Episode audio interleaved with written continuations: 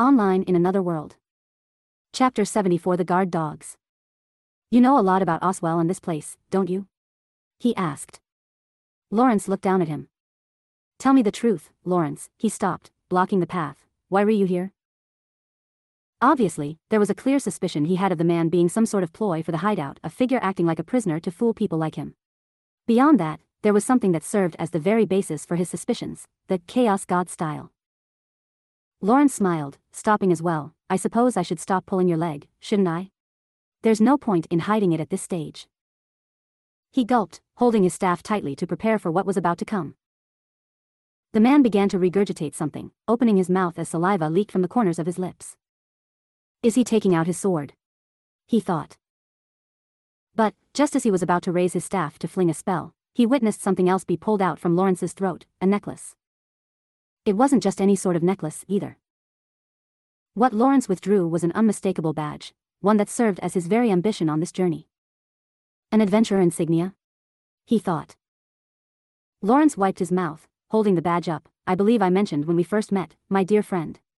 I am a world-class adventurer right now, I am undertaking a B-rank danger quest to capture the excommunicated adventurer, Oswell Trifus, and seize his criminal operations. It was the total opposite of what he had come to expect, but it was a relieving, yet confusing reveal to him as he lowered his staff and looked on in surprise. Quest, wait, then how come you were imprisoned? What about your story? He asked. It was true, I didn't lie, my dear friend, Lawrence told him, though, I went undercover and allowed myself to be abducted so I could get into this hideout, you see. These words made him see the clown-like man in a new light. It was almost imposing though, just how crafty this man seemed to be, but he was glad he was on his side. You should have told me that from the start, he said, huffing and beginning to walk down the corridor again. Lawrence smiled, following beside him, you're right. Many apologies. Thud. Thud. Thud. It came fast, just as they turned a corner to find another staircase. It was being guarded by two men, and what looked to be a wolf of some sort. Look at that. Old Brisky was smellin' something in the air. One, he, Terry, the red-haired man spoke in a rough dialect, dressed in dark, baggy clothes with a black bandana covering his mouth and nose. Seems so. Two intruders, it seems. I was just getting bored, let's have some fun, dingo, the other man said. The second of the two had combed over, hazel hair and a more refined dialect, though a face covered in scars, wearing a black cloak. Standing by the bandana-wearing man with the improper dialect was the black-furred wolf, snarling and foaming out of the mouth at the sight of the two. Well, which one would you like to face, my dear friend? Lawrence asked with a calm smile. He didn't know how to answer at first, but chose the man that wasn't near the wolf. I'll handle the one with the nice hair. Noted, Lawrence smiled. With that decided, the orange-haired, newfound companion of his opened his mouth as he spat up his rainbow-handled sword. The comment from the boy enraged the bandana-wearing man with the red hair, oi. Are you saying I don't have nice hair? I'll shave your fucking scalp off then decide who has the pretty hair round here.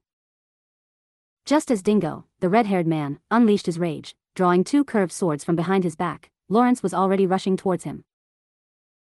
The wolf attempted to intercept, but the man as pale as a cloud itself swept his unsolid blade, using it like a sharp whip as it sliced straight through the canine, from the snout to the tail. You'll be fighting me, I'm afraid, Lawrence said. Huh.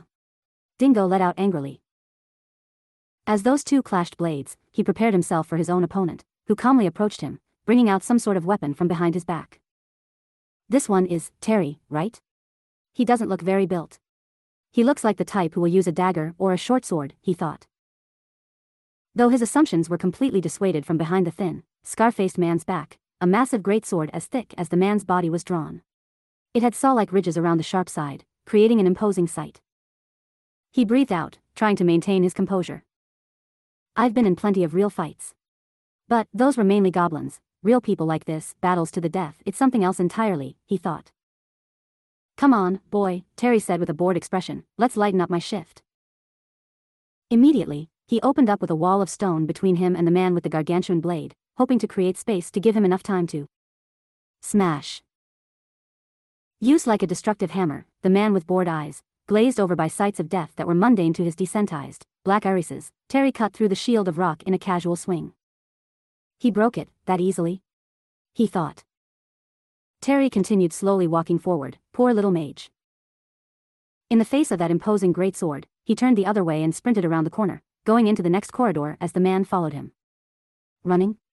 A chase can be fun, too, the man said boredly. I'm not running, I just need more space. This corridor is more open, and Lawrence isn't around, so I don't have to worry about friendly fire. He thought. As he raised his staff, he summoned multiple orbs of fire around his staff, aiming them towards the man. You're going to regret underestimating me, he said. I hate overconfident brats, Terry responded with a straight face. Propelled outward, he launched the fireballs towards the man, which were easily guarded against as the man spun his massive sword around, almost using it like a spinning shield to deflect the orbs of fire. The man seemed quietly angered, spinning his greatsword around in the residual smoke from the fireballs. You've got a blade at your hip, don't you? Use it.